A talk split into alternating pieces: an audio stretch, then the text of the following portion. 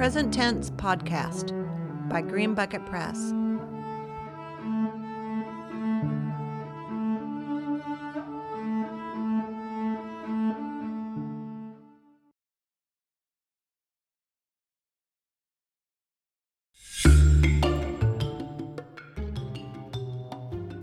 Welcome to the first episode of Season 2 of Present Tense Podcast.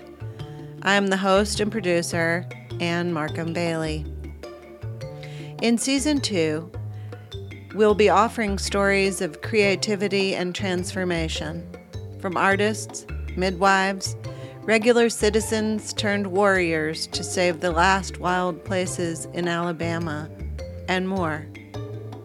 I hope that you'll join us as we explore what inspires people to create and to interpret their experience as beings in ways as particular and as typical as each of us. In the spring of 2018, I received a message from a writing colleague, Kerry Madden Lunsford, director of the creative writing program at the University of Alabama at Birmingham. She asked if I'd be interested in interviewing poet Erica Dawson while she was in town for a reading at UAB, and I said yes. We headed to Revelator Coffee downtown and talked over hot drinks and sweets. I asked her about what calls her to craft poems and the power of the poet in society, her view of the writing workshop process, the MFA in creative writing, her relationship with words. Over the next hour, I had the deep pleasure of meeting her prodigious intellect and humor, her commitment to poetry and to the power of poetry in the transformation and betterment of society. As I listened and recorded, I was so glad that I was right there with her. Her third book of poems, When Rap Spoke Straight to God, will be published this fall by Tin House Books. For her complete bio and more about her work, go to our website at greenbucketpress.com backslash present tense podcast. I hope that you'll subscribe to Present Tense Podcast on iTunes, Stitcher, or wherever you get your podcasts. Please give us a good review so that others can find us. You can listen online at greenbucketpress.com slash present dash tense dash podcast. Please like us on Facebook and connect with us on Instagram.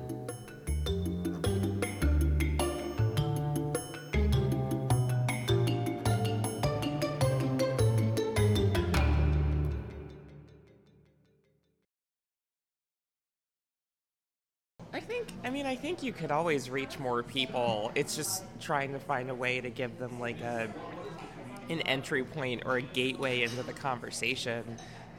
But you know, I think um, I think questions like some of the ones you have here in terms of what are my relationship what's my relationship with words? Like why do i write? You know what's poetry for? And i think when people can start to understand that it's it's it really is for the people um, then they don't have to feel scared of it. I think people get intimidated um, and they think it's sort of like you said elevated or it's fancier than they are they're not smart enough to understand and um, I just want to like walk around with books of poetry, not my own, but other people's, and just like slide to a stranger. Like just just just read the first ten pages. If you don't want to read more, you don't have to. But yeah, I think I think it. We just need to make it accessible.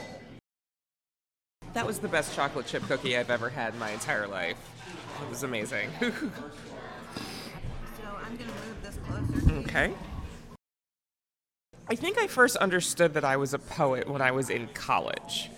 Um, I think I had always considered myself a writer because when I was young, I used to write stories. I did used to write poems, and my mom would put them on the refrigerator and stuff like that. Um, but I was, it was a very solitary kind of thing. You know, I would write in my room, and maybe I'd show my parents or my brother, but but nobody else. Um, and it was the same way when I was in school too. You know, we would have to write stories for English class or something, but um, the teacher was the only person who would read them. I think when when I got to college and I first wrote like the first poem that I was proud of. Um, one of my classmates came up to me after workshop and said uh, that she was really inspired by it and that um, it made her think that she could open up and be honest about an experience that was difficult for her. And there was something about that connection that made me feel like, wow, you know, I'm a poet. Because for me, being an artist of any kind means that you're entering into a conversation with your audience or your readers or your listeners or whomever. It's all about that exchange of, of experiences and feelings and to get someone else to think about their own world in a different way based on what you've read. So after that moment, I was like, "Oh my god, I'm I'm in love with this. This is this is what I'm supposed to do. This is who I am." Um, and it was really the first time that I felt like I had had a real conversation about about the power of poetry with somebody. What calls me to craft poems? Uh, everything. I would I would write all day, every day if I could. Um, but usually, for me, my poems start as questions. There's something I'm thinking about, or there's something that's bothering me, and and I feel the need to explore it, to sort of investigate it or examine it. So it's like, you know, well, why is our world so screwed up? well, let's you know take some time and really try to think about think about that, and you know try to create images again, so I can enter into a conversation, you know, with readers and listeners, and they can start to think about things too. Mm-hmm. Um, so it usually starts with me being curious about something. There's some sort of line of inquiry. Um, and then I write almost exclusively in traditional forms. And I think that that's just a way for me to organize the chaos of my expressions, if that makes sense. Um, it's, you know, just I'll just use a, a, a recent example because it's fresh in my mind. I, um, on Valentine's Day, I didn't have a Valentine, which isn't unusual, but um, I just got sort of interested in this holiday and how much pressure it puts on people in our society. And then if you're alone, you feel as if there's something wrong with you. So it's like, why have we done this to ourselves with this cards and candy and things like that? And so I was like, well, I'm going to write like an anti Valentine's Day Valentine's Day poem, and I thought it would be appropriate that it would be a sonnet, um, you know, because it's a traditional love poem. And so I went and tried to write the most like sort of subversive sonnet that I could, but having those rules of that iambic pentameter and um, and those end rhymes and that big that big volta. Um, in the middle or at the end really kind of helped sort of organize my my my anger and my disappointment and depression. So um, it's a for me traditional forms um, are a way to, to to provide shape to things that seem sort of amorphous or or unmanageable in my mind. Um, but I I always want to write poems. At this point, it's really just more about when I have the actual time to dedicate to it, which is less often than I'd like it to be. Poetry is is incredibly powerful, and I might argue that it's it's our most powerful form of the written word because good poetry, the best poetry, in my opinion, really. I mean, it's so focused and and crystallizes ideas and moments in history and patterns and tragedies and all of these things into you know a relatively microscopic amount of space and you know to be able to create that much force with language just through focus and brevity, I think is amazing. And, you know, I hope that a lot of people have had that experience where they read a poem or they hear someone read a poem and it feels like it jumps right into their soul and then you can't shake it off. And of course, that happens with novels and films and paintings and dance and things like that. But, um, there's there's something about the concision and the precision of poetry I think that makes it incredibly powerful and you know I don't know that we realize that power at this point in time. But if you think back to earlier periods in our culture, and then of course in in other cultures, um, I mean, poetry was a was a game changer. It um,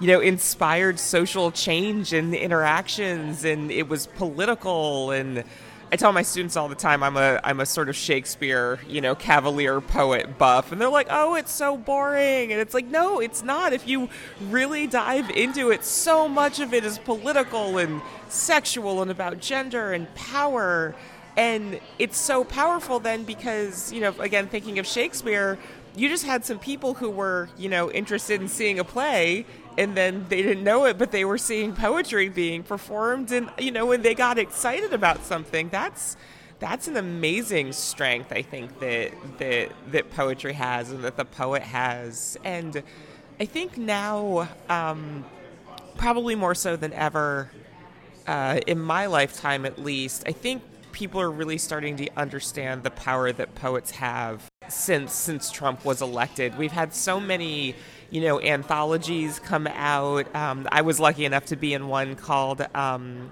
Resistance, Rebellion, Life that Knopf put out last year. You know, it's a it's 50 poets in that particular anthology writing poems that aren't necessarily directly about Trump, but just in some way addressing the times that we live in. And to gather those voices together and create a kind of you know chorus of, of, of a demand that, that things start to shift because things are becoming unlivable at this point i think that poets are really starting to realize that they have a voice and that there's an arena for that voice and there there is power and there's always you know strength in numbers. So the more of us that can realize that we should use our voice to to inspire people and motivate people, I think that um, the better off we'll be, not just as artists, but as an overall society or culture. I think that um, I think that being a poet does demand a deeper awareness of the person. Um, I think that you have to be in tune with yourself and your environment in a specific kind of way to be able to really engage with the things that a lot of people just don't notice because they're just not sort of they're just not attuned to it. Um, I'm an extremely sensitive person, and I don't mean in the you know sort of traditional like I see a commercial and it's sad and I start crying.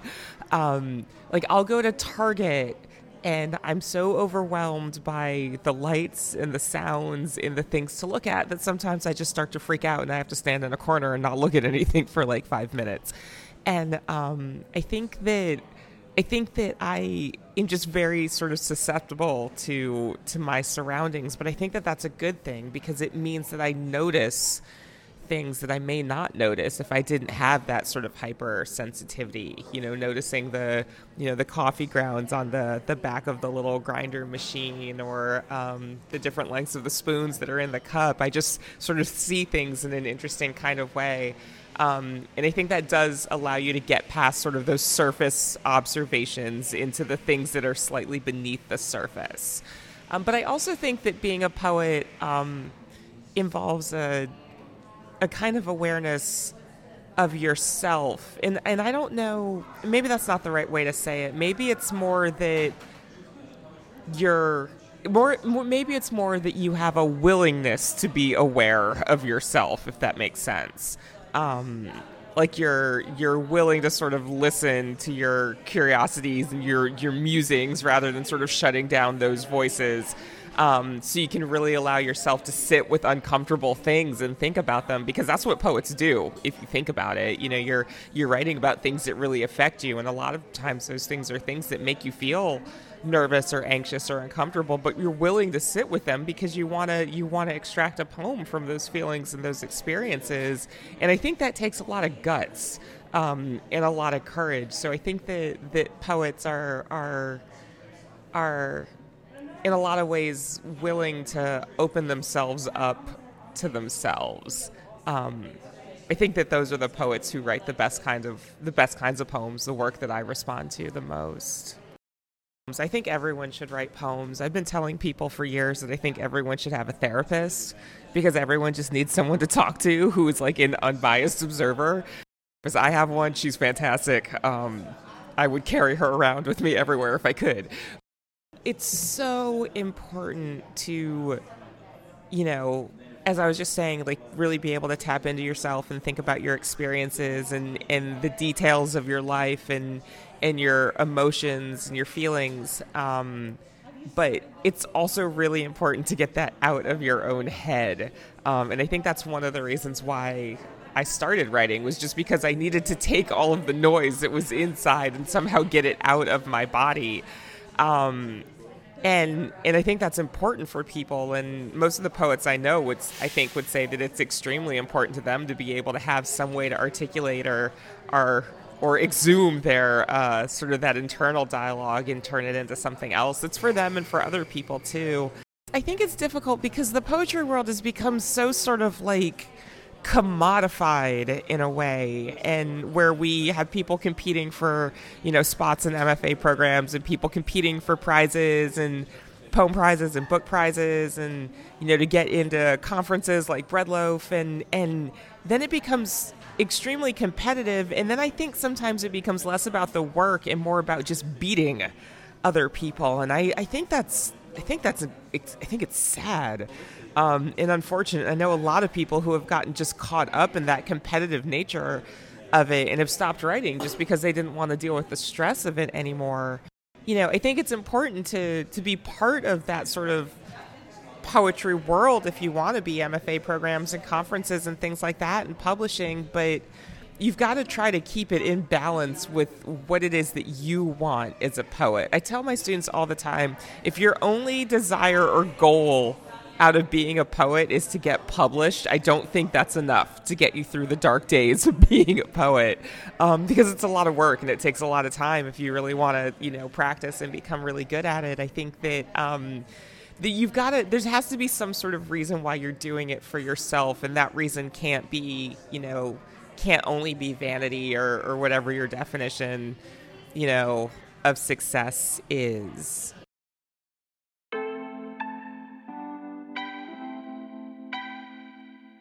This is Ann Bailey, and I just wanted to say a word about Green Bucket Press. Sometimes I hear people say that they're not creative, and I've given that a lot of thought.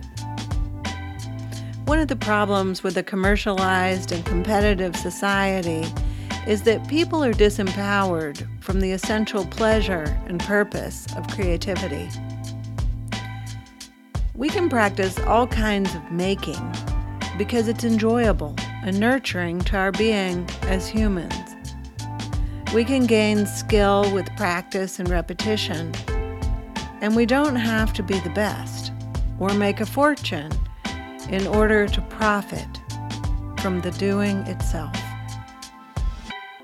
When I founded Green Bucket Press, the idea was to design and craft printed products that are interesting, functional, and enjoyable this includes writing journals, books, decals and stickers, wall graphics, book bags, and t shirts. In addition to our own designs, we also produce custom printed products for you, our listeners. I hope you'll explore us at greenbucketpress.com. We love to create. We love to relate. We love to communicate. In terms of like listening to you know the people in power i guess in the poetry world i um i have a pretty thick skin naturally. Um so if someone doesn't like something that i've done i just don't care honestly. But i know a lot of people really do. And the thing that i tell my students and other younger writers is that you know if you didn't get into an mfa program or you didn't get your poem published you know, in this journal or that journal, or you didn't get accepted to, you know, Sewanee Writers Conference. That was the decision of probably like three people. And they made that decision in the scheme of things rather quickly. And it's so subjective. So much of it is whether or not an editor has had a sandwich yet, or whether or not, you know, she's still hungry, or a question of, you know, MFA programs trying to create a diverse group of incoming students. And, you know, maybe they need, are looking for more people of color and you're not a person of color. So it's not only, it's not only about the work. And I think that people need to understand that because then they won't take it so personally. And I think that people do also need to understand that when it is about the work, it's about the work. It's not about the individual. It's just that they weren't responding to whatever it is that you wrote um, and submitted to them at that point in time. But it doesn't say anything about you as a person or your abilities as a poet. I, I hope that people can find a way to deal with the the rejection that's just unfortunately part of our poetry world. But um, everyone has a voice and that voice needs to be heard and if you just keep trying you'll find someone who wants to put your voice out there i strongly believe in that if you're getting rejected the yeses are going to start coming in they always do they do. It's true. You just have to wait. But they do start coming in. Um, the workshop process i think is uh, one of the best things that we have as writers and one of the worst things we have as writers. Um, if you have a really great, collegial, friendly, supportive group of poets in a room and you're talking about each other's work, that can be an amazing thing. You're able to hear other people's perspectives, you're able to see things from, you know, it from a different point of view. If someone else reads your poem, you hear things in a different way. It can be so incredibly helpful if you're in a supportive group of people and I've experienced it, you know, a lot of times you're in a workshop and people aren't there to help other people. They're there to sort of feel better about themselves and the own work that they've done. And that's when you run into the, you know, to the person in the corner who's just sort of coming at your poem with an axe and telling you to get rid of things left and right that you didn't think it through. Um, but so much of that, so much of that badgering that happens in workshop is really about the person who's doing the badgering, you know, as we were saying, uh, versus the work that you've done. I think people become very self conscious oftentimes in that particular kind of environment. And, um, they're they're taking out their insecurities on whoever's up for discussion. Um, I think there's so many other ways to sort of approach workshop that can cut out some of that that animosity if it rears its ugly head one of the I direct a low residency MFA program, and one of my favorite things about the low res model is the fact that the students are working one on one over the course of a semester, you know, with their professor or mentor or whatever the program chooses to call them. And that's just you and one other person. And that person's job is to be supportive. And occasionally you'll find someone who isn't. But I'd say for the most part, they are. And it's just this really sort of um, comfortable exchange of work where the you know your mentor knows what you're working on um, and is really trying to get you to get the best poems you can out of that particular time period so you've cut out some of that extra chatter that you would get in workshop just because the conversation's more streamlined relationships where you have uh, trusted readers who aren't responding to your work verbally but written uh, with written notes i think is extremely helpful. Because a lot of times when i'm teaching and i have students who are being a little too combative in workshop if i tell that student they can't talk in the next workshop they have to write down all that feedback. The feedback is way more toned down than what comes out of the person's mouth because then it's just like caught up in the emotions and the anxiety of it. So i have a lot of friends um, i haven't done this yet but i know a lot of people who um, you know, once a month they email five poems to someone else and then the person emails them back with you know some feedback on those poems just written feedback and i know that that can be really really helpful too i think there are a lot of ways to sort of relieve that pressure of feeling like you need to say something in workshop and then feeling like you somehow need to defend your own work when you're talking about someone else's work. I think if you can get rid of that sort of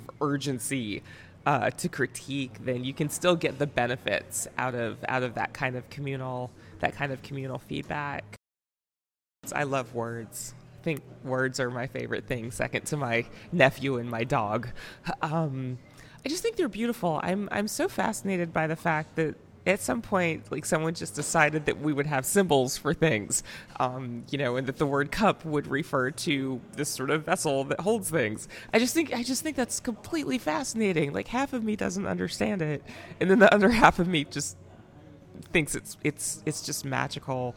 Um, I love the sounds of words. I love the way the letters come together and make different sounds depending on sort of the larger context of the words. I love that words have multiple denotations and connotations. Um, I, I just I love everything about them. I'm a word person first and an image person second. Like I know a lot of people sort of think like straight out of the gate in images. They visualize something first um, when they're writing, and, and the visual sort of comes to me after I've started to think about the language. Um, I have words tattooed over my body, all over my body. My my favorite words. That's how much they mean to me. That I actually want them to be like printed on my flesh, uh, like the poet tattoo on my arm.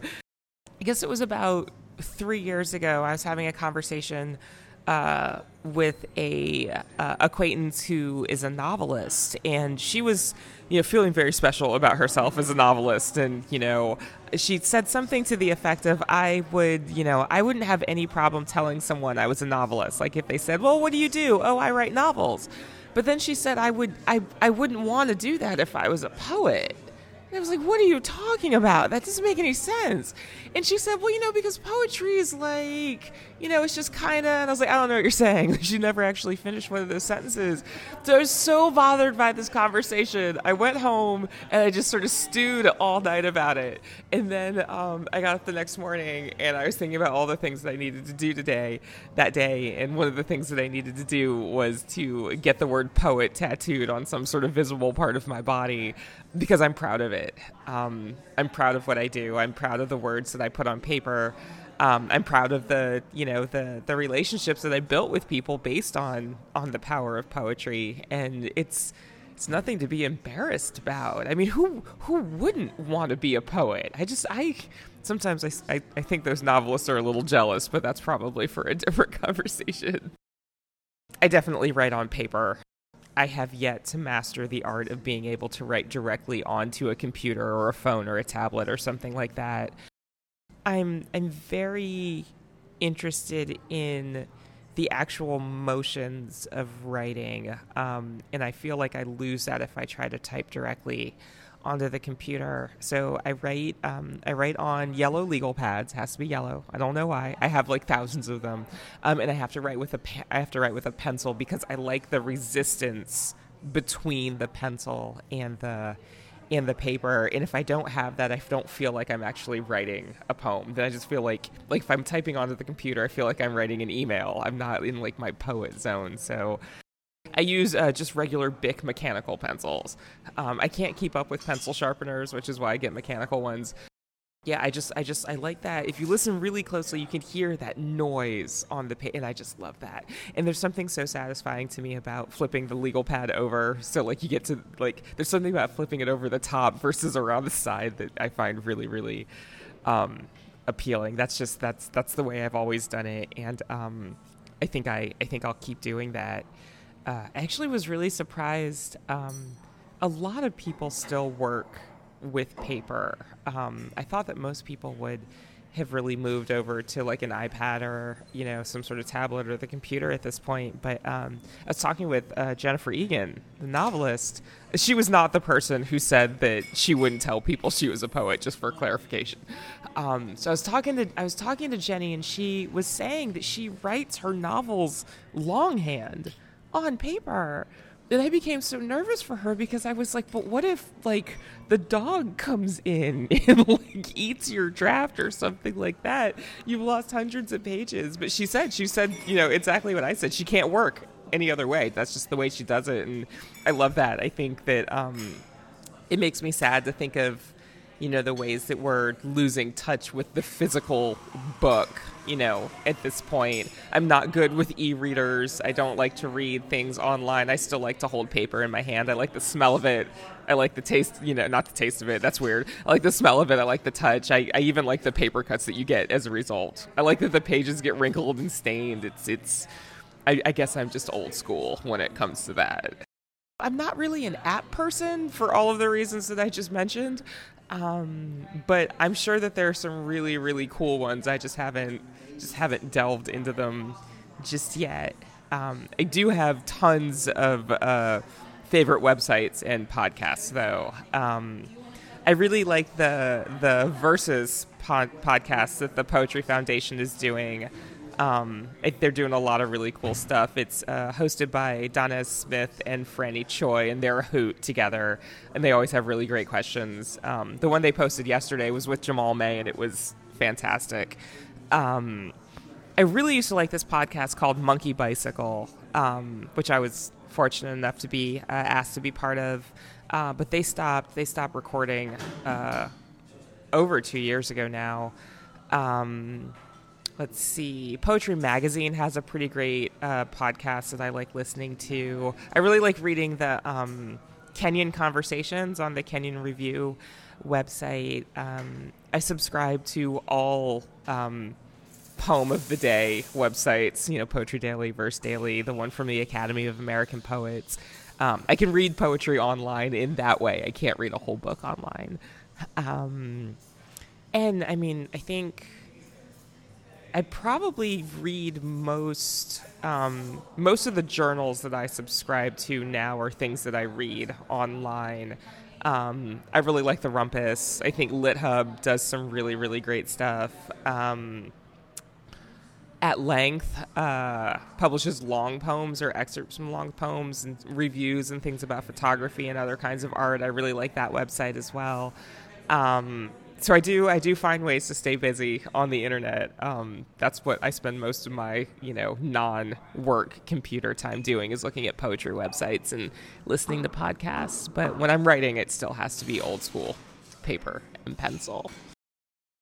So this poem is called "Little Black Boy Heads." Um, and uh, its origin story, if you will. I was a student at University of Cincinnati, and I was sitting in a poetry reading, and there was a black woman um, about two rows in front of me, and she had her little boy with her. Um, and I was just staring at the back of his head, and it was just the most beautiful thing I'd ever seen in my entire life. It was just so small and like round and perfect, and um, and I was just captivated by the way. Um, you know, if you see if you see hair that's cut that short, the way you can actually see the cowlick um, even though the hair hasn't like risen off the head yet. I just I just thought it was magical, and he just seems so perfect. Um, so I wanted to write a poem about how beautiful he was and about how beautiful you know all of these little little black boys are, um, and how lucky we are to have them, and how we need to really, for real, um, acknowledge their beauty and their place in the world, and that they do have a place in the world because so many people think that um, that that they don't, unfortunately. So it's one of those poems that I wrote uh, years, years ago. I mean, it, it, had to be seven, seven, eight years ago, maybe even more than that. Um, but has meant more to me as time has gone on, just because of the um, the things that have been happening in our in our society. So this is little black boy heads. Up at the top there lies a cowlick I just got to wrap my finger in, but can't. Their cuckabucks clip down to the root. Can't pry one strand loose with a pick. Though I could plant a kiss, perfect, on their round scalps' threads, like splinters on my lips, I'd rather fill a field with a thousand little black boy heads, ascend a white oak high, and stare until their shorn cowlicks appear to swirl. No hair would move, and then, one by one, the heads would tease with growing spirals, hypnotized like air embodied branches braced for liftoff. Please, you stubborn noggins, take off your hats. Someday, when I have my own, I'll palm his skull and he will nap against my nipple. Thumb in his soft spots, I'll sing of how I call him from a black field bound beneath a sky bright blue, a sun so yellow the whole span spays green. His always girl, I'll sing him, Fly, boy, fly. Then run away as fast as you can.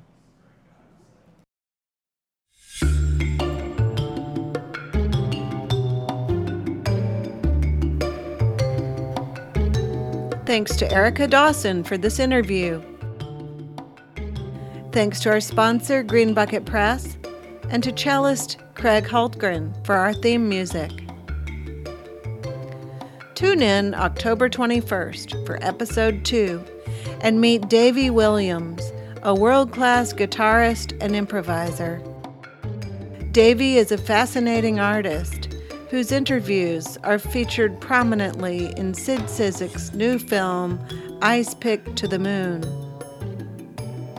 Subscribe to Present Tense Podcast on Apple Podcast, Stitcher, or wherever you get your podcasts. Please leave a review. You can also learn more about poet Erica Dawson at greenbucketpress.com slash present dash tense dash podcast. Until next time.